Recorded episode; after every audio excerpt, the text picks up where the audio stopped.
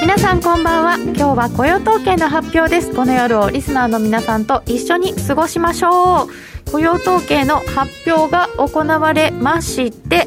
えー、現在ドル円が105円の15銭。ああんまり動いてない？上行ったり下行ったり一本足で。わちゃわちゃわちゃわちゃわちゃわちゃわちゃわちゃしてます。している感じであえっ、ー、とよくわかりませんね。一旦下を見に行ったけれどもそんなに下がらないぞっていう感じでしょうか。ですね。えっ、ー、と今月は横下下下って言ってる時ほど動かないんだよな。動かんぞ。スプレッド広がっただけかなどなどいただいておりますが結果がいかがでしょうか？どうなってえー、っと、民間部門が87.7万人、うん。えー、失業率7.9あちょっといいですよ。いいですね。えっとノンファンペイロールが66.1万。ん？ん？66.1万。ですよ。なんで？民間部門が87.7なのに？ちょっとよくわかんないぞあの80何万って言ってたのよりは少ないんだけれども、はい、だいぶ予想の幅が、うん、あの広かったんでそれで、まあ、そこには反応してないのかもしれないですね。もしかするとだから失業率の方を皆さんご覧になってるのかもしれないですけどね、ね、失業率、うん、予想8.2前回8.4のところ7.9%と、うん、ちょっとよ良い数字が出てまいりました、うん、で為替が現在あ変なもの開けちゃった、えー、現在1ドル105円13銭14銭。ちょっと下気味ってとこですかね。ちょっと下気味、うん、そうですね、まあ、ほぼほぼ動いてないほぼほぼ動いてない。確かにそうですね。ファシャファシャカチャカチャ。あ平均賃金が0.1あちょっと悪いですかねこれはね。でも失業率がまあ良かったかなぐらいの感じですね、ね、はいつまらん動き寝ればよかった。っ て寝るのはちょっと早い 確かにあんまりあんまりはなんかどうしようかなっていう感じですね。うん、うん、いやここからじゃないですか？なんかググってきましたよまた。あ本当だ。戻ってる、うん、105円の。えでもこれ1分足で見てるのですごく動いてるように見えるんですけど。そうですね。5000ぐらいしか今。5000 10銭しか動いてない。そうですね。えー、もう一度見ておきましょう。9月の雇用統計。非農業部門の雇用者数がえー、っと66.1万人。8月は148.9に情報修正されてますね。137.1だったと思うので148.9に情報修正ですがノンファンペイロールは66.1万人、えー、85万ぐらいが予想の中央値だとするとちょっと悪いけれども失業率が7.9前月8.4から低下、えー、予想8.2よりも良くなりました。そして為替はドル円はあまり動いておりません、えー、それでは本日のメンバーをご紹介改めていたしましょう。本日のゲストはソニーフィナンシャルホールディングスチーフアナリストの小川真紀さんです。よろしくお願いいたします。よろしくお願いします。そして小杉団長です、はい、復帰2週目でございます、ね、はい。だいぶ絞ってきました。うん。のでお休みをいただいております。担当課の内です。よろしくお願いいたします。えー、今夜も皆様からのご質問受け付けております。YouTube チャット欄にお願いいたします。みんなと一緒にトレード戦略を練りましょう。それでは今夜も夜トレ進めてまいりましょう。この番組は真面目に FX、FX プライム by GMO の提供でお送りいたします。改めまして今回の雇用統計を振り返りますと、えー非農業部門雇用者数は66万1000人、失業率が7.9%、時給0.1%、失業率がちょっと良かったなというところです。小川さん、あの、結局すごく悪くなって戻してこっからどうかなっていうキワキワのところというお話だったのですが、うん、それで7.9っていうのは、まあ、キワキワの良い方ぐらいに。そうですね。まだ改善の途上にあるっていうことは、ある程度確認はできたのかなっていうところですんであのちょっとほっとするっていうところですけど、うん、まあ問題はこれからですよね。うん、はい、ですよね。はい、えー、他の指標を見てもちょっとその戻りが一服かなっていうようなのも出てきてますよね。そうそう。だからそのぐいって戻ってきてるのがちょっとこう減速あのするっていう過程に入ってくる可能性があってそこであの経済支援策がねあの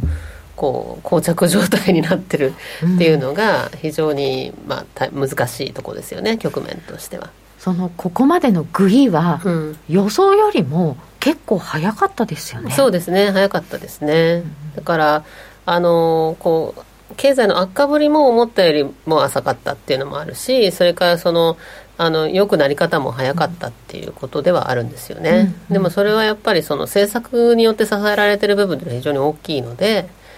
あのそれが今後どうなるやらっていうその政策で支えるっていうのがそのいつまでもできるものでもないでしょうというところもありそれ今やろうとしてるんですけどそれすらもまあ、なかなか、うん、あの合意が見えないという状態にあってそんな中でトランプさんも、うん、あのね、こういう状況だと審議ができないよねっていう話になってしまいますから、そうですよね、しかもそのうんよしあしを言っても仕方ないんでしょうけれども対策というのがこう現金配りますよっていうようなことが結構あって、その揉めてることの一つにはそんなことばっかりしてたら、まあ、財源とかもあるんでしょうけど働く気がなくなるよっていうのありましたよね。うん。まあ、今あのコロナのね状況があってやっぱりその、うんあのそこまでやるのはどうなのっていうのも確かにあると思うんですけれどもただ実際問題としてあの先ほどのね失業率の、まあ、7%台に入ってよかったねっていう話なんですけど今年の2月まではあの3.5%だったわけなんですよね、ね、だからそれを思うと決して低くはない わけで14っていう数字があまりにもね失業率がそのひどかったあのわけであってそれはもう経済をあの人為的にストップしちゃってるわけだからそれはもう悪くなるのは当たり前の話なんですけれども、はい、そこからあのもっとあのやっぱり回復させていかなきゃいけない、うん、まだ途上なわけですよね、うん、だやっぱり仕事を失ってる人もいるお店も閉店している。っていう状況の中で、まあ、ちょっとアメリカの場合は幸いにもね欧州に比べて今感染が新規感染者数がちょっと収まってきているっていうのはありますけれども、まあ、これからどうなるかわからない中で、うん、昨年の10、12月期のね GDP に戻るのは水準に戻るっていうのは、丸2年もかかっても難しいんじゃないかって言われてるわけですねだからあの2020早くて2022年っていうふうに言われているわけなので、まあ、一般的な見通しがそうなってるわけですからやっぱり経済支援は必要ですよねっていうのが基本的にはあのコンセンサスなんだと思うんですね。でそれをしかもどこの国もやってるわけですから。そうです、うん、でそれはやあのやってって今は仕方ないよねっていう、うん、それはもうコロナいつかは終わるだろうっていう前提のもとに、一時的な財政支出はしょうがないっていうあの話をしてるわけなんですね、うん、だからそれはあの今は仕方ないっていうのはコロナを免罪符に、ということでみんなこうあのそういうもうものすごい規模のことをやってるわけなんですけれどもただそれはそあの仕方ないんだけれどもだからといってじゃあこれコロナが思ったより長引いてしまったっていう時に、来年も続きましたとかっていう話になった時に、うん。来年も再来年もね仮に続いたとかっていう話になった時にこれいつまでも永遠には続けられないので。そうなんですよね、うん、どれぐらい続くかがわからない中で、うん、いつまではできないよねっていう。でも今の状況でもあと元に戻るのに経済が元に戻るのに2年とかかかるっていう見通し、うん、だからこそ FRB は23年までこのまま金融緩和的に、はい、っていう話なんですよね、はい、FOMC も結構金金融政策で支えますよっていうのを前面に出した形です、ね、前面に出してますね、うん、前面に出してますけどそのこの間の9月の FOMC っていうのは結局そのあの追加でじゃあその資金供給増やしますとか、うん、あの利下げしますとかっていう話ではなかったわけなので、はい、あの要するにフォワードガイダンスを明確にしたっていう意味では、あのまあ今現状維持ですよね基本的には、うん、現状維持ですけど緩和的な姿勢はものすごく見せたっていう姿勢は 姿勢は緩和ですっていうことですね。そうはい、そうですね。直後にはなんかもうちょっと具体策出ると思ったみたいながっかりもありましたね。うん、うん、そうですね。だから結局そのあの平均2%のインフレ率ってそれはあのいいとしても、うん、まあ一時的に2%超えてもいいよっていうね、はい、話なんですけど、じゃあそれどうやって実現するのかっていうところまではあんまり踏み込めなかったかなっていうところだと思うんですね。さて40分になりました。10分後予想ですがどうなったんでしょうか？10分上がってますねちょっと。105円28銭、うん、あちょっと上がってるじゃないですか、うん、30銭ちょっとまでありましたよ。33とか高値が。36分ついてますね、うん。20銭の動きっていうのはどうなんでしたっけ？横判定だと爆投ですね。爆投で？これ上で？団長の感じですまあ、横ですわな横ですかね、まあ、横と言いながらも最近の値動きの中では、まあ、一気に20銭上がるっていうのはまあまあまあまあね、うん、そうですね、うん、はい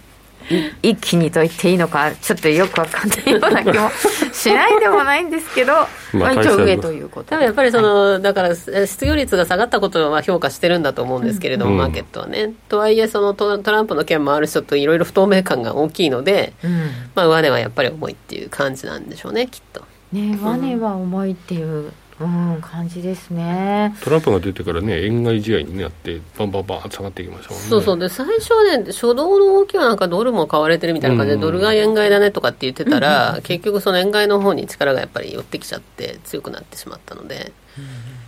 でもアメリカの大統領に何かあったっていう場合には、はい、リスクオフの本当にドル買いなのかっていう話もありますよね、うん、リスクオフだからドル買いってそのドルなんですけどっていう。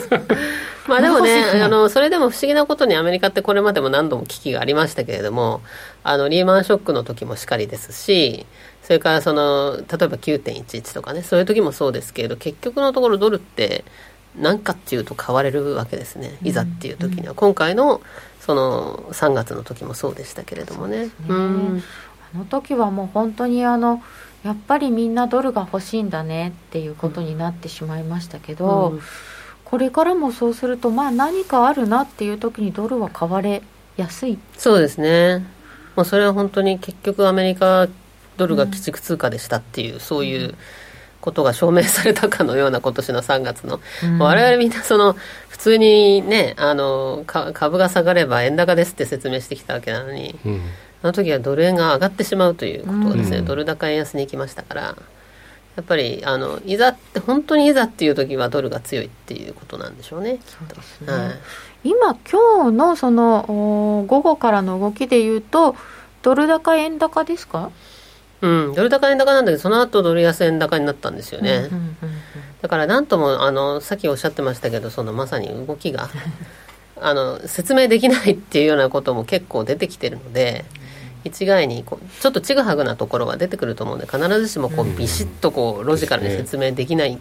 あのところもあるのかなとは思いますね。最近リスクオンリスクオフの解釈が2つありますよねそれぞれね、うんなんかもうバラバラな動きになってるから、うん、なんかどっちなんだろうって全然見ててわからないですよね。そうですね。そこになんか5ドルとかも入れるとさらに分かんないですね、うん、今までなんかリスクオンとか言ったら割と5ドル分かりやすかった気がしたんですけど。そうですね。みんなバラバラですよね、うん、え19とかですか？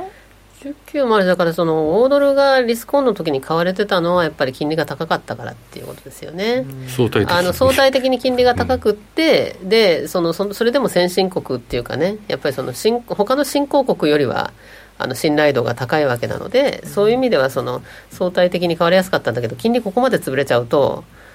もうそのリスクオンの時に買う通貨だっけみたいな感じに あのなるっていうのはあるんじゃないですかねこんなに金利がなくなっちゃった、うん、もう超超超緩和時代だからもうちょっと今までのような教科書的な動きはしない。そうですね。っていうことだと思いますけどね。で他にも気にしなきゃいけないことがね出てきちゃってその米中の問題とか、はい、中中国とオーストラリアの間のね、うん、結構やり取りが厳しくなってるじゃないですか。そうですね。そういう話とかも出てくるのでやっぱ何とも言えないですよ。一概にこうあのリスクオンオフだけでは言えないところが。中国とオーストラリアは、なんかうん本当はそんなに悪くないよねプロレスだよねみたいな見方もあったみたいなんですけど、うん、ちょっと悪化してますよね。うん、じゃそれは結構ねいまだに見方があの割れてて、はい、まあ結局中国に対してはオーストラリアはあの真剣にはね戦えないっていう、うん、その要するに折れるでしょっていうふうに思っているという意見もあれば、うん、なんかあのやっぱりそうは言ってもねここはその譲れないという話なんではないかっていう見方もあって。ちょっと分かんないですね。なんかもう経済関係の結びつきが強くなりすぎているので、うん、こうポリシーとか政治的なものの見方だけで、うん、バチャッともいかないですよね、うん、難しそう。でも米中の問題は、まあ、ずっと続いてあるわけですよね、で今のところそんなに悪くなっても良くなってもないんですかね。TikTok の問題とかずっとありますけど、あのむしろ悪くはなってるんじゃないですかね、米中の問題っていうのは。やっぱりそのもともとね、そのあれって2018年にあのトランプがあの言い始めたトランプ政権がね、言い出してた時っていうのは、あれはその貿易不均衡問題だったわけですね。うん。はい、で貿易不均衡問題だから制裁もシンプルで関税引き上げますよっていうそういう話で。でその交渉する時もあ分かった分かったと。中国はね分かりましたよと。そこまで言うんだったらと。大豆買ってあげますからっていう、そういう、ね、もっと買えばいいんでしょ、買えばみたいな、分かりやすい。そう、そういう交渉で済んでたわけですよ。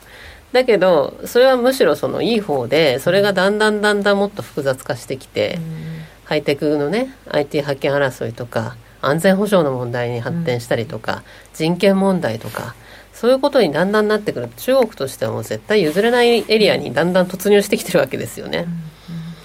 で制裁の方も複雑化していてこの間領事館閉めちゃったりとかね、うん、いうのも非常にショッキングな話ですよね、うん、あれっていうのは、閉めたままなんですかね。閉めたままなんじゃないですかね、うん、あ開いたってニュースないですね、拡大していくってこともないですね。一つだけなんですねうん、場所場所に、まあ、場所場所によってそれはその増やしていく可能性はありますし、ねうん、で結局スパイの問題とかなんとかっていう話になってきたり、うん、で制裁もあとその対象者の資金をあのストップさせるとかね、うん、そういう凍結とかって資産凍結とかっていう話林定月賀さんのなんとかとかありましたね、そうあれはだからアメリカドルが基軸通貨だからできる話なんですけれども、ねうん、そういう話とかもあって、やっぱりそのどんどんこう制裁も複雑化している問題も複雑化している制裁も複雑化しているっていうことで、やっぱりそのお互い譲れないところに来てることを考えると、うん、問題はやっぱりむしろ摩擦はあの厳しくなってるというふうな見方の方がいいんではないかなと思いますね。やっぱりあの金融制裁っていうのが出てきちゃうと厳しいですよね。うんうん、そうですね。えー、っとちょっと皆さんからあちょちょっとちょっと画像が止まったりしてましたね。リロードした。ら大丈夫みたいですかね、うん、リロードで復帰。あありがとうございます、えー、そんな米中の関係もとても気になるのが続いたまんまでいよいよ大統領選挙に1か月。そうですね、これどうするんでしょうね。なんかコロナの問題が。伸びることってあるんですか？先に。いや選挙が、うん、ないんですか？トランプさんが2週間も。とは言えないですけどだって本人いなければ、ね選挙戦も何もっていうことですし、ねうん、これだってそのディベートもあと2回あと2回あるのもこれ普通にできないですよね、うん、だからそのリモートで本人が元気でさえあればリモートでやるっていう手はあるのかもしれないですけれども、うん、迫力が伝わらないですね。うん。迫力ね、迫力ってこの間のディベートはあれは迫力でしたか？知り合いっていうんですかトランプさんの予算がリモートだと出ないですね。うん。ああそうか。そうですよね。迫力は出ないし あとはそのこう今回の投票自体があのかなり難しいじゃないですか。そのメール投票、うん、あの、はい、郵便。あの郵便投票ですか、うん、でなっちゃってしかもコロナ禍のおいでこうカウントするのも時間かかるだろうし、うん、結局年内に結果出ないんじゃないかみたいな話まで出てきたりとかして。年内、うん、だいぶ遅れますね、だからその非常にこうすっきりといかないかもしれないですね。だってそのもしも僅差だった場合にトランプさんが負けを認めなかったりすると最高裁に行きますよって、うん、でこの間の最高裁判事の方が亡くなったのの問題につながっちゃうわけですよね。そうそうそう。そういうことも想定しての,、うん、あの指名だったっていう話も、ね、トランプさん言ってましたもんね。はい、本当に困っちゃいましたね。あどっちにしろ泥仕合郵便投票どうなるんだろう。演説はリモートでやるって言ったけどああそうですか。これはね。でもねなんかあんまり意味ないっていうかそのあのこの間の討論会聞いててもこれ本当やる意味あるのかなっていうぐらいひどかったですよね。本当に。あれで投票行動を決めるっていうものではないですよね。そういやもう私読んでてニュース面白いなと思ったのは、うん、あのディベートのテレビ討論会の後カナダ移住っていう検索が爆発的に増えたっていうのを読んで もうみんな移住したくなっちゃったかっていう、ね、アメリカ国民であることが恥ずかしいっていうなんかインタビューもテレビで見ましたけど、ね、そういうニュースが多かったですね。恥ずかしいっていう人が多かったですよねだから結局そのどっちが勝ったってパッと出てこないようなね、うん、あの普通ディベートの後ってどちらが優勢だったっていうのは出るんですけどただ、はい、あの今日出てきたところによるとそのあのオッズがねやっぱりそのバイデンが、はい、あのリードしてるっていうことらしくって。討論会ディベートの討論会の後はですね、うん、だから討論会自体はバイデンの方に、まあ、軍配なのではないかという見方があのあったってっていうことでトランプさんは結局そのものすごいこうあの途中で割り込んでしまったので、あの90分の間で73回ですか。誰数えたんですか。数えた人がすごいと思いますけど 90分の間で73回もなんかインタラプトしたっていうことで。であのその態度自体がねやっぱり本人の、うん、まあそういう人だろうとみんな思ってるんだけれども それでもあれはあまりさすがに良くなかったっていうことだったり。まあじゃあバイデンがその政策面でねあのこうアピールできたかというと政策の話ってあんまりできてないっていうかそういう感じだったのであまり深い話はできてないので。法人税の数字出たぐらいですよね。そうですね、うん、あの法人税もそうだしあの本人のあの所得税の問題もあったじゃないですかね。750ドルしか払ってないっていうそうそう。トランプさん納税問題まで出る、で結局司会者の人が何ともいくらそれでいくら払ったんだいくら払ったんだって2回か3回ぐらい聞いてましたけどそれでもそのすごく払った。いっぱい払った。いうそのすごく払った。あの具体的な数字は1ミリも出てこずっていう感じだったので。本当ですよね。なかなかああいうのはないですよね、まあ、そんなこんなで大統領選挙に向かうといっても粛々とは向かいにくいようなマーケットとするとちょっと株の方は上下動くのかなってちょっとはトレンドが出るっていうよりもなんか動いちゃうのかなっていうイメージを持ってるんですけどうん、株ですかね、あの結局ね、そのどっち勝ったらどうなるっていう見方っていうのは、いろいろまあ今見、見方も分かれてるとは思うんですけれども、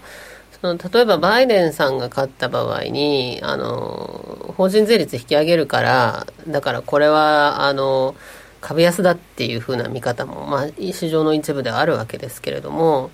あれって結局その、まあ、財源っていう問題ではあるんですがその税率所得税を引き上げてでその例えば大企業とかそういうとこから取るっていうことを言ってるわけですね彼は、うんうん、でそういうことやってその中小企業とかその 低所得者層っていうところにあの配るっていう話なので、はい、あの所得のね再配分っていう、うん、あのことであのそういう話でいくと別に決してねその税金が引き上げられる一方でその景気を引き締めるとかそういう話ではないわけなんですね、うん、だからそこはちょっと株安っていうのはちょっと違うかなっていうふうには思いますけどね。そう短絡的にはいかない、ね、いかないんじゃないですかね、うん、それよりも株価に影響があるとすれば例えばその上下両院がねそのどっちの政党が取るかっていうことの方が大事で、うん結局その政策やろうと思ってもできないリスクが出てくるわけなのでうんでね、上院とそのあのトランプトトランプにしろバイデンにしろ大統領との間でねじれが起きると、うん、なかなか物事が進まないよねっていう話にはなるのでその時はやっぱり株安っていう話はあるかもしれないですよね。今回は議会選挙も結構重要ですよね、うん、それは非常に重要だと思いますね。えっ、とあバイデンはないわなってみないとわからないで。12月中旬まではボラタイル前提とのニュース見たけど相当動きそうですね。ダウ下げてるニューヨーク始まりまでしたか。ああ5ドルね。えなんか結構5ドルにお話を持ってってる方が多いのでさっきオーストラリアのニュース話をしていたからでしょうか。来週金利金,、はい、金融政策の発表もあるから、10月6日でしたかね、うん、そこであのいやオーストラリアの銀行が利下げ予想をしてましたけどちょっとやめまし、うん、取りやめましたよね、うん、そういうのでちょっと動き始めて。動いてるのかもしれないですよね、現在は5ドル円では75円の20銭台という動きですね。これも戻り鈍いですね。そうですね、さて、えー、そんな中でもう本当に10月の始まりがバッタバッタなんですけど今月は選挙控えてっていうとちょっと予想難しいですかね？うん。難しいですね、うん、あのただその選挙を控えてっていうところでいくとあの割とこう様子見になりがちっていうところはあるかもしれないですけど、ただその市場の人がいくらね様子見したくてもこれだけトランプさんが例えばその、ね、コロナにかかってしまうとか、はい、いろんなことが起きますからその都度そのリスクオンオフでパタパタするのかもしれないですよね。うん、あのしたとしても総じてみればあんまり実は動いてないみたいな感じになるんじゃないですかね。前回出ていただいた時に8月でしたかね、うん、結局レンジっておっしゃってたじゃないですか、うんうん、もうそのまんま結局レンジなんですけど。そうですね。結局レンジですね。まだ続きますかこれ。うん。だから結局そのあの要するに通常のあの為替のセオリーが効かないっていう話でいくとそのまあ、金利差がどうのこうのとかっていうのはもうあんまりそのフォーカスでなくなってきてるっていうのはあると思うんですよね。実質金利が下がるから結局そのドルが下がるのだっていう見方もあるんですけれども、うん、あの結局私思うんですけどその、はい、為替に跳ね返ってくるような割と短期的なね投資家っていうかの動きっていうのはやっぱり名目金利の動きに影響を受けるんだと思うんですよね、うん、だって普通そうじゃないですか。投資してリターンがどうのっていうことを考えるときに、うん、例えば企業が長期的にねあのどっかの国に投資するとか工場を作るとか、うん、この会社買うぞとかっていうのはまた違いますけれどもあのまあ名目のリターンをとりあえずその、取りに行くわけなので、うん、そういう意味ではその名目金利が高い方がやっぱりお金は集まりやすいっていうのはそうだと思うんですよね。投資する方としてみれば、うんうん、だけどそれがもうほとんど金利差がないわけなのでアメリカと日本の間にそれで一生懸命金利差を見てても、為替は動きづらいですよね、うん、で特にそのあの FOMC が23年まで利上げしないって言ってると。でうちなんかも予想では26年上げる次は上げるのは26年かなって言っているので。今20年ですよね。そうなんだ。結局ねそのだからインフレになりにくいってことですよね、うん、インフレにならない物価が上がらないっていうそのだから需給ギャップがあの解消されるのが10年ぐらいかかるって言われてるわけですよね。でそうするとそのポジティブな意味で物価が上がるってものがすごい値段がね上がってくる。人々が物を買うので賃金も上がって物がの値段が上がってっていうふうなあの形のあのインフレっていうのはなかなか起きづらい環境にあると。うんただでさえ構造的にねそのデジタル化が進んでるのでいろんなものの値段が下がっちゃって賃金も安くなっているっていう状況の中で、インフレは起きにくいわけですよね。そうなんですよね、うん、起きても悪いインフレね。そっちの方はあの長期的には心配しないといけないかもしれないけれどもあのまあ、すぐにねなんかそのあの、まあ、国際増発懸念で、うんあの国際価格が暴落して金利高みたいな、うん、すぐには来ないと思いますけれども、あの将来的にそういうリスクが先送ってるっていうのはあるかもしれないですけれどもね。この間、あの金利の専門家の方になんかその話がちょっと出て聞いたら国際暴落っていうのももう本当に狼少年でずっとくるくるくるくる言って結局来ない、うん、うん、そうなんですよね、うん、どっか頭の隅には置いとかなきゃいけない問題ではありますけれども、うん。だからそういう意味ではその金利がなかなか動かないっていうふうにはなるわけですねそのインフレが起きにくいということはあの金利がなかなか金利差がいきなり開いたりとかっていうふうにはあのなりにくいということなんでしょうね。金利差っていう意味で言うと、うん、今あの23年までっていう FOMC のあの方針にまるで2%ちょっと超えてもいいよって後ろからついていくようにラガルドさんもお話をされていて、うん、ここも差がないですよね。そうですね、うん、そうですね。そういうふうにしないと、みんなお揃いにしないと為替が動いてしまうので結局、あのだからこっちが緩和するんだったらこっちも緩和するっていうふうにしないといけないし、まあ、据え置きだったらみんなそうだし、でその将来のねあの見通し政策あの政策スタンスっていうね、はいそのそれについてフォワードガイダンスについても揃えないと、うん、やっぱそこにずれが生じると為替が動いてしまうので。企業だったらカルテルですよね。みんな揃い、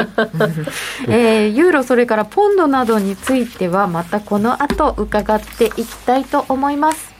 ではここでお知らせです。約定力と低スプレッドで選ぶなら FX プライム by GMO ドル円はスプレッド0.3銭。しかも1日の取引件数や回数の上限なし。数多くの勝ち組トレーダーが認める約定力と低スプレッドでサクサクお取引いただけます。ハイスピード注文は待ち時間なしの連続発注を実現。ポジション全決済、土点注文にも対応だから、スキャルピング取引と相性抜群です。トレードも情報も、やっぱりプライムで、き、ま、0.3銭の場合は1取引の数量に上限があります。株式会社 FX プライムバイ GMO は関東財務局長金賞第259号の金融商品取引業者です。当社で取り扱う商品は価格の変動等により投資額以上の損失が発生することがあります。取引開始にあたっては、契約締結前交付書面を熟読、ご理解いただいた上で、ご自身の判断にてお願いいたします。詳しくは契約締結前交付書面等をお読みください。お聞きの放送は、ラジオ日経です。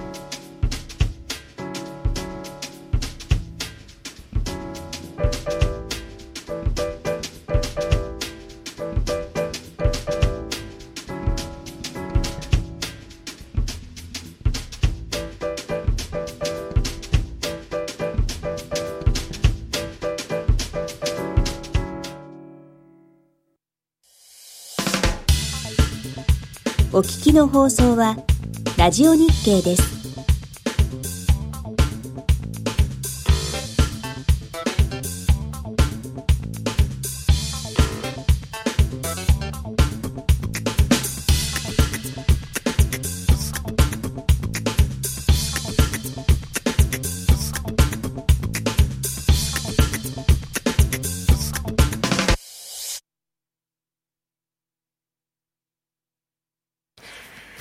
続き小川さんにお話を伺ってまいります。よろしくお願いいたします。えーと、だいぶ動きの激しい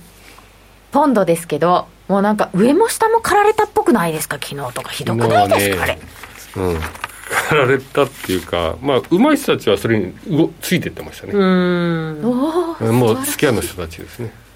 うん。普段のあのポンドをやらない人たちも、昨日はポンドやってたりしてました、うん、そうなんですね、小川さんこのポンドの行方はどうですか？私はどっちにしろ厳しいかなとは思ってるんですよ。き厳しい？あの下がるっていう方向。ああやっぱりうまくいかないってことですか？うんっていうよりももう交渉がこれだけねぎくしゃくぎくしゃくしてる状態っていうこと自体がやっぱりもうあのだんだんなんていうかなこう企業とかが離れていきますよね。ああそうですね。この間も JP モルガンさんとかねあの資産を移すってロンドンからイギリスからあのフランクフルトに移すってですね。ロンドンからフランクフルトにっていうニュースが出てましたし、他の企業でもそういう動きに追随する動きが出てきているようですので、うん、まあ、ロンドンのその金融取引センターとしての機能は変わらないっていうあの見方もあるんですけれどもただやっぱりこうやってねその無秩序な離脱とかっていう可能性が少しでも残ったりとか、うん、あの北アイルランドのねその問題とかがまだ解決されてない中で国境の話とかがまたね蒸し返されたりとかいろんなあのリスクっていうのを想定すると、まあ、ちょっと安全な方にいっとくみたいな感じにはあのね、はい、企業はやはりそのリスクを回避する方向にいきますから、そうですよね。これあのボリス・ジョンソンの瀬戸際外交だっていうことで楽観的な見方をすると、はい、あの結構あのハイボール投げてるだけであの別に交渉は成立するよっていう見方があってそういうのがあの今揺らいでるからねあの上下。ポンドも上下してしまうんですけれどもこういうことやこういうやり口というかですねやってること自体がやっぱりちょっと私はあのポンドにとってはマイナスかなというふうには思いますね。うん。ポンド円で135円の80銭ぐらいポンドドルで見ますと現在101.29078ぐらいということなんですが、うん、小川さんそうすると長期的にだいぶポンド安を見てらっしゃいますか？うん、長い目で見ればもっと下がるかなというふうに思いますけど、ただあの、あれですよね、あの黒線は結構強いはずなんですよね、全体的に。うん、というのは、そのドル安でしょ、うん、あのドドル安っていうのはまあトレンドとしてドル安でもってで一方で円も売られてるわけですよね、うん、だからドル円が動きづらいっていう話じゃないですか今、うん、でそのだから要するに通貨のあのメジャー通貨の価値っていうのはその下がりやすくってそれでその反対側でというかその通貨のあのこれだけ緩和してるわけだから通貨価値は下がっていくんだけど、はい、一方で資産価格は上がっていくってことで、うん、一時金とかがすごい上がったりとか、うん、あの株が上がったりとかね、はい、あのそういうものは買われるっていう動きになっているわけですよね。なんなんですけどだからっていうことはそのドル安円安であればあのそういう黒線っていうのは例えばユーロとかにしてもドル安っていう文脈でドルの反対側でユーロを仕上げられる、はい、一方で円に対しても高いっていう、うん、話にはなりやすいので黒線とか割と強いと思うんですね。だからポンドは思ったより目先下がらないかもしれないですけれども、なるほど。あのそういう意味ではね。意味では下がらないかもしれないけどただこういう状態になってくるとえ景気にももちろん影響してくるしでそうすると金融政策もねやっぱり緩和的にならざるを得ないしもう一段下げるんじゃないかみたいな話も出てきやすくなりますし、ってことになるとどうしてもぐぐぐっとこう下押し圧力が黒線の中でもあのどの通貨がいいかって比較した場合にはやっぱりポンドはその気をつけた方がいいかなっていう感じはしますね。まあ、なんとなくこうマイナス金利がどうなんて話も出たり引っ込んだりしている状況ですね。そうですね。でとにかくそのボリス・ジョンソンっていう方が非常にそのあれですよね。こうびっくり箱みたいな人なんで。そうそうそう。何が起こるかわからないっていうかこの後の交渉でもまたね瀬戸際外交やってくる可能性もありますしもう 10, 10月15日っていう期限だってね、はいはい、イギリスが勝手になんか言い出した話で、うん、そうでしたね、うん、だからジョンさんが、うん、そう。それでねそのなんかあの一回決めたものをですよ保護にするようなことを言い出したりとかっていうのも国際社会においてイギリスのそのに対する信任が著しく低下するリスクっていうのはあるわけですね。ああいうことやっちゃうと。ですよね。お約束したんですからね、うん、一回。で過去の首相が出てきてみんなして批判してたじゃないですか、うん。うん、あれこれはないだろうって言って。っていうような方が今首相なので。そうですよね、うん、ボラは高いんじゃないですかね。引き続き。うん FX だとポンドしか動かないでしょう。いやだからその ボラテリティがいいっていうことになるのかもしれないですけどね。そうですね、うん、なんかそそうなるかなと思ってて、うん、うちもキャンペーンじゃないですけど、うん、ハッピーアワーっていうのでポンドに絞ってスプレッド縮小のキャンペーンやってみたりっていうブレグジットでやっぱり動くかなっていう。あとクイズもやってるんですよね。今。合意して離脱するとか合意しないで離脱するとかっていう、うん、ちょっと今目がねポンドにいってるんで、うん、ちょっとそこで皆さんお取引いただければなと思うんですけどなかなかボラが激しいので持ちつけて反対いっちゃうとどんどん持っていかれるので、それは気をつけそれだけですよね気をつけないといけないのはね、目線はそうすると結構短期ですかね。うん、そうですね。短期でその波に乗れなかったらもうすぐやめるぐらいの感じで乗るんだったらまあね面白いかもしれないですけども。ポジションちっちゃめで、うん、そうですね。ポジションちっちゃめであのダメならすぐ切っちゃう。でひっくり返していくみたいな、うん、それをやりすぎると往復往復ビンタ食らいっぱなしになっちゃうんですけどね本当ですよね。どっちもありですよね、うんえー、そしてもう一方のクロス円強いんだったらユーロですよね。でもユーロドルだいぶ上がってきて一旦こうちょっと頭打ちみたいなところですか？うん。そうですね、うん、あのユーロもなんかね不思議な 不思議な動きっていうか あの1.2ぐらいとかね、はい、ユーロ円でいくと126円とかいうあたりが結構あの来ると重くなってくるっていうかだらーってしてきちゃうって1.2でしたよね、うんちょっと舐めたところで落ちてきてしまう。そうですね、ただやっぱりそのあの基金が欧州復興基金っていうのができて7500億ユーロですか。非常に大きな金額っていうのもあってあの期待が高まっていたわけですけれども、まあ、その後の話がね、うん、っていうのとあと実際そのあの感染が増えてきちゃってるですね。はい、ですね。スペイン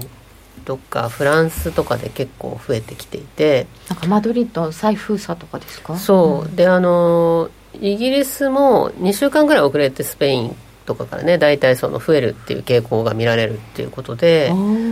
でイギリスもそのボリス・ジョンソンさんはこれはもうあのあのロックダウンではないのだってね、一生懸命言ってますけれどもまあ、実際にはその経済活動をある程度スローダウンというかねそのあの一部止めざるを得ないような状況にまでなってるわけですよね。だから欧州があのやっぱり人の移動が結構ね域内であのかなりありますし、はい、あのいうことで制限してもどうなんですかね、やっぱりそのあの一回収まったはずのものがまたこくと増えてきてしまってるっていう現実があってそれはそれで不安ですよねやっぱり。ここから冬に向けて、うん、またあの各国それは抱えてますよね、うん、インフルエンザ通常のインフルエンザも流行るかもしれないみたいなところも言われたりし。うん。そうですよね、うん、だからそのどこの地域でどういう影響でっていうのがねちょっと私もわからないんですけれども、あのそれはもう専門家の方に聞くのが一番いいとは思いますが、うん、日本ではその結構、まあ、今のところ抑えられてて、まあ、若干陽性率がねちらっと上がってきてるのはこう、あの心配ではありますけれどもそこそこ抑えられてると。でアメリカもね一旦その第2波っていうのは心配されてたけど抑えられてると欧州なんですよね、今。波が来てるのがそれもやっぱりちょっとユーロの頭を抑えてる要因にはなってると思いますよ。てるんですね。あと ECB の交換がちょっとユーロ高牽制してましたよね。そうですね。うん、それはあのやっぱりあの中央銀行ってねその為替を目標にはしてないんですよ公には、うん、公にはしてないんだけどやっぱり金融政策をやる以上は為替ってインフレに影響してしまうので。そうですね。だってデフレを回避するって言ってね一生懸命みんな金融緩和してるわけなのに。通貨の価値が上がってしまったら物価は下がってしまうので。うん、なのでそこはもう一生懸命、うん、あのただ実際に何かするかっていうとじゃあ通貨が上がってきたから金融緩和しますっていう話っていうのはなかなかなりにくいんじゃないかなとは思うんですけどね、うん、とは思うもののやっぱり口先では言いますよやっぱりそこは。ただ今の水準があの水準としてねユーロにとって決定的にまずい水準かというと今までだって1.25だって割と最近でもありましたし、うん、うん、そんなにそのそそこでキャップしなきゃどうしてもっていう1.2っていう水準ではないとは思うんですけれども、ただその勢いづいてきたら多分そういうあの発言でもってペシャってこう止めようっていうのは出てくるでしょうね、口先介入的な感じで。そうすると年末に向けてユーロの動きとしてはどっち方向なんですか？うんそれはとってもいい質問ですね。それはとってもいい質問なんですけれどもあのブレクジットの話とかも影響するんですよねやっぱりね、はい、欧州って。うん、で片方にだけいいとか片方にだけ悪いとかっていや以前はなんかそのねあのイギリスを見限ってみんながユーロをくればユーロの経済良くなるみたいな話もあったんですけどいやそんな単純な話じゃなくてやっぱりその元の,、ね、あの WTO のルールにあの即して準じていきなりこうバサッとそういうあの関税がかけられるとかっていう話になったらばそれ両方にとって大混乱ですからそんな話っていうのはそうなんですね、うん、それはもうユーロも下がらざるを得ないっていう感じになるかもしれませんので。ユーロポンドでどうとかって言ってたんですけどね、うん、そういう問題ではないかもしれないですね、うんうん、そういう問題ではない。欧州全体の問題っていうことになるんだと思うんですよね、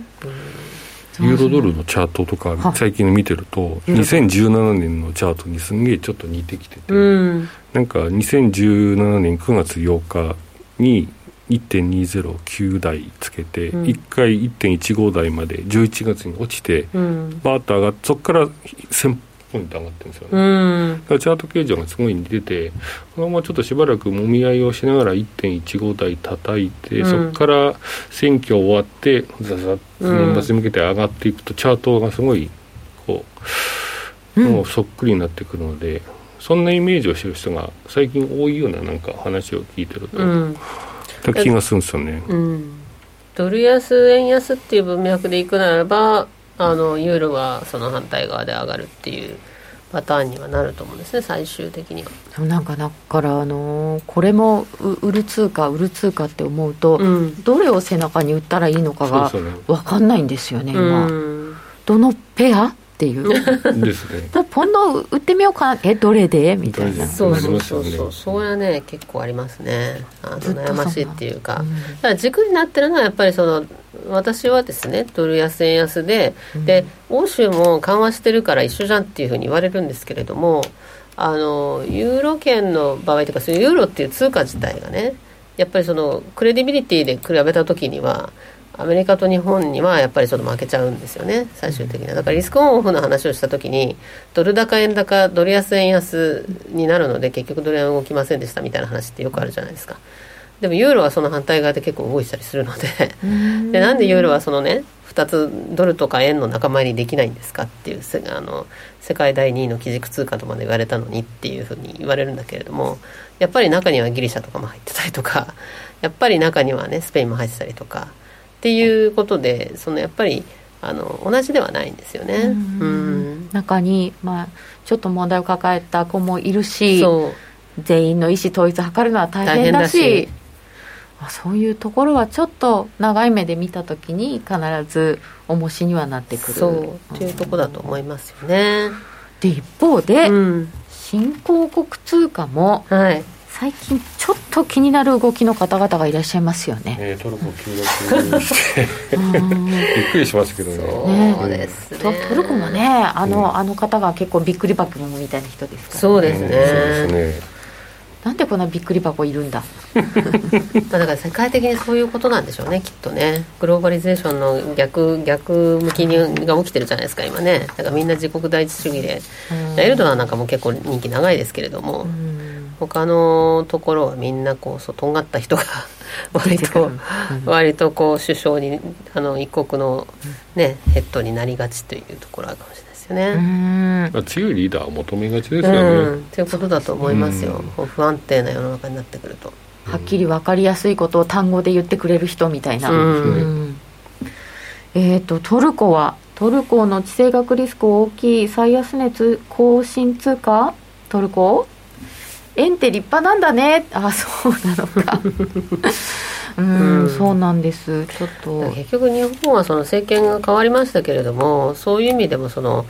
あのほぼほぼ前の政権引き継いでるような感じになっていますし、うん、まあ安定はしてるんじゃないですかね政治的には。日本の変化っていうのはあんまりこう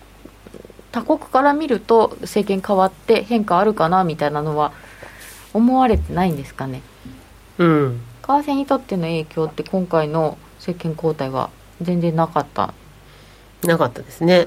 なかったですねっていうのはそれ要するにあの思ったよりも菅さんが結構アグレッシブなこと言ってるなっていうのはあるんじゃないですか、うんうんうんうん。それはあの、ね、国民の皆さんも感じていらっしゃるところではあると思うんですけれども。結構ポンポン出てきてますよね、うん、うん、アベノミクスそのまま踏襲しますっていうね、流れかと思ったら、あの総裁選の直前に出てきたねあの6項目の政策っていうところでも、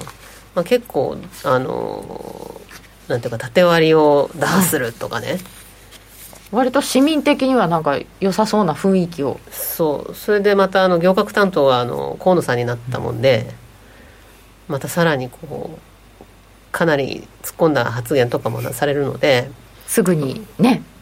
目安箱を作りますとか、まあ、ちょっとあのパンクしちゃいましたけど。だからそういうところに対するそのあの期待っていうのは少し出てきてるのかもしれないですよねもしかすると。えー、そうするとあもう一つ日銀は変わんないですよね。変わらないですね。そこは変わらないですね。変わらないっていうか変えられないというか。余地がない。変えられないですね。あのっていうのはそのあのアベノミクス自体がねやっぱりそのみそは政府と日銀が行動を結びましたと。2013年の時ですかね、それであのそれまですごく円高基調であの2011年にかけて1ドル75円つけて75円ですからね。であのリーマンショックの後こう企業の採算レートをずっとドル円が下回るような状態が続いてました、はい、だ採算割れになっちゃうわけですよね、うん、ずっと企業にとっては。でそうそういう円高が続いて厳しい厳しいって言ってたところにあのバーンとこうインフレターゲット入れて、うん、で黒田緩和が入ってっていうところでそうでしたね。ものすごい勢いで円安に125円ぐらいまでいきましたよねね、はい、それでなんかキャップされちゃいましたそうそう。黒田黒田シーリングとかって言われたりなんかしましたけども。でもあれでだいぶ採算改善したんですよね、うん、製造業は。でその後企業も一生懸命努力したんで今ここのとこ4年ぐらいはあの企業の製造業の採算採算レートって1ドル100円ぐらいなんですよ。そこまで下がってるんですか、うん、100円ぐらいまでで安定してるっていうところで、うんうん、だけどそうすると今結構近いじゃないですか100円って。言っても。今105円台だし。5円ぐらいしかないわけですよね、はい、でそうするとこのあとまた1ドル100円バーンって割り込んでくるとあの円高が進みますとですね、はい、これはあの企業にとってはまたあの円高デフレスパイラルみたいな話になりがちなので、日本経済には良くないしっていうところであの、まあ、当局としてはですねこのあの円がそんなに上がってもらったら困るというか100円はあんまり割り込んでくれるようなことは困るなっていうのがあるんで今の緩和的なスタンスはあの維持するわけですよね。うん、あの今のでふと思い出しましたけれどもつい昨日出た日銀短観の為替レートが107円の11銭で、結構甘いなと思ったんですけど、うん、もう少し円高の方に修正してくれるのかな来るのかなと思ってたんですけど、うん。うん、け結構これのりしろないですよね。ないですね、うん、あんまりないですね、うん、4円5円ですからね、その分ちょっと企業さんにはどうなんですかね。ちょっと厳しいのかなと思わざるを得ない、えっ、とダウの CFD が今456ドルぐらいマイナスで1.6%安になってます。欧州も軒並み下がってますがドイツが1.4%ぐらいのマイナスとなっております。105円の27銭。これやっぱり雇用統計じゃないですよね、うん、トランプさんですよね。かなと。思いますけれど、なんか今日ビックスも上がってますもんね。そうですね。上がりました、うん、そういう状況になっている中で皆さんからのご質問などは来ているかな？はは。海洋資源で資源国家を目指そう。資源国どうなんですか？あ原油下がってますし。うん、うん、ちょっとねあのこういう環境だと厳しいんですけど、うん、ただ原油は確かに厳しいんだけど金価格とかね、まあ、ピーク打っちゃって一旦落ちてるっていうことはあるかもしれないですけど、うん、割と底堅そうですよね。そうですね、うん、だから資源にもよると思うし。あそうだ、うん、そうなんですよね、うん、ここもなんかまた二極化みたいな感じがある、ね、そう。になってくるんじゃないですかねきっと。えー、期待させてくれない政治はダメ。あそうですね。個別株やってるんですがデジタル庁関連は賑やかっぽいですね。日銀は次の総裁になっても何もできないんだろうか、うん、ちょっと任期が先ですけどね、うん、次どうするんだろう。ドルと円はどっちがやばいのですか？どっちも大丈夫ですか？やばいはどういうやばいでしょうか？ねえ。菅総理のプチ対抗反感。ああなんか。プチ対抗？なんて言うんですかねこう庶民からこう上った二世議員いいんじゃないよみたいなこと結構言いましたね。すごい強調してますよね、お父さんでも市議会議員かなんかそうですよね。うん、えー、そしてトルコうん。結局レンジ？そうですね。私が最初にそう聞いてしまいましたが結局レンジなのかっていう。そうですね。結局レンジなんでしょうね地味にブレグジットが揉めてるのがこの状況ではいろいろ問題面倒だよな。うん。びっくり箱というかブーブークッションというかボリスさん。そうですね、次の日銀総裁は小川さんで。そんなそんなそんなそんな。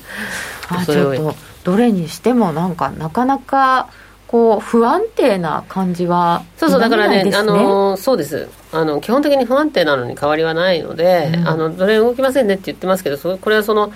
ドルと円のあの力関係が、うん、あの同じなだけであってリスクオンの時は両方売られてたりとか、リスクオフの時は両方買われたりするんだけどやっぱり微妙にその力関係ってずれるんですよね、うんうんうん、だそういう時に結構大きく動くリスクはあるし、うん例えばその米中問題があの領事館閉めちゃった時なんて結構円高いきましたからね。2円ぐらいストンっていったと思うんですけど、うん、そういう注意も絶対あるなと思います、うん、一旦 CM です、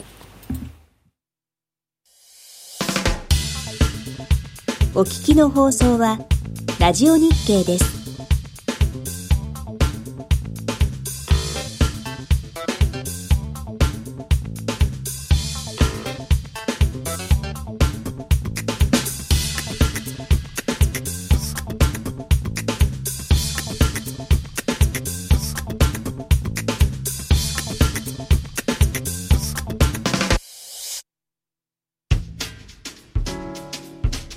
お聞きの放送は、ラジオ日経です。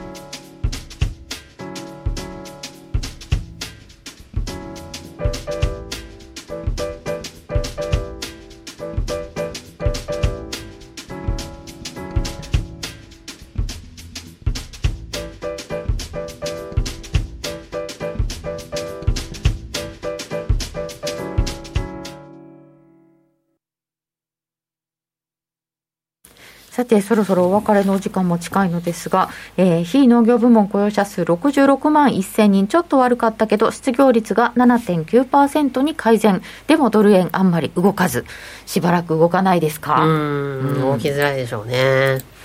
なかなか動き取りにくいけれども、えー、見なきゃいけないものはいっぱいありそうですね。そうですね。うん、あのやっぱりね、トランプさんのこのニュースで気をつけなきゃいけないところっていうのはそのあの追加の経済対策のところがやっぱり結構、はい、あの後ろ倒しになってしまうというか、その審議自体がちょっとできない可能性もあるし、あのこの辺がマイナスになってくるかもしれないですよね。だからちょっと目先はもしかするとそのリスクオフのリあの可能性っていうのは見といた方がいいかもしれないですよね。目先はね。大事なこと決まらなかった時は、ちょっとリスクオフも気をつけたいと思います、はい、えー、本日はソニーフィナンシャルホールディングスの小川真紀さんとともにお送りしました。それでは皆さんまた来週。この番組は真面目に FXFX プライム by GMO の提供でお送りいたしましたちょっとだけ延長あり？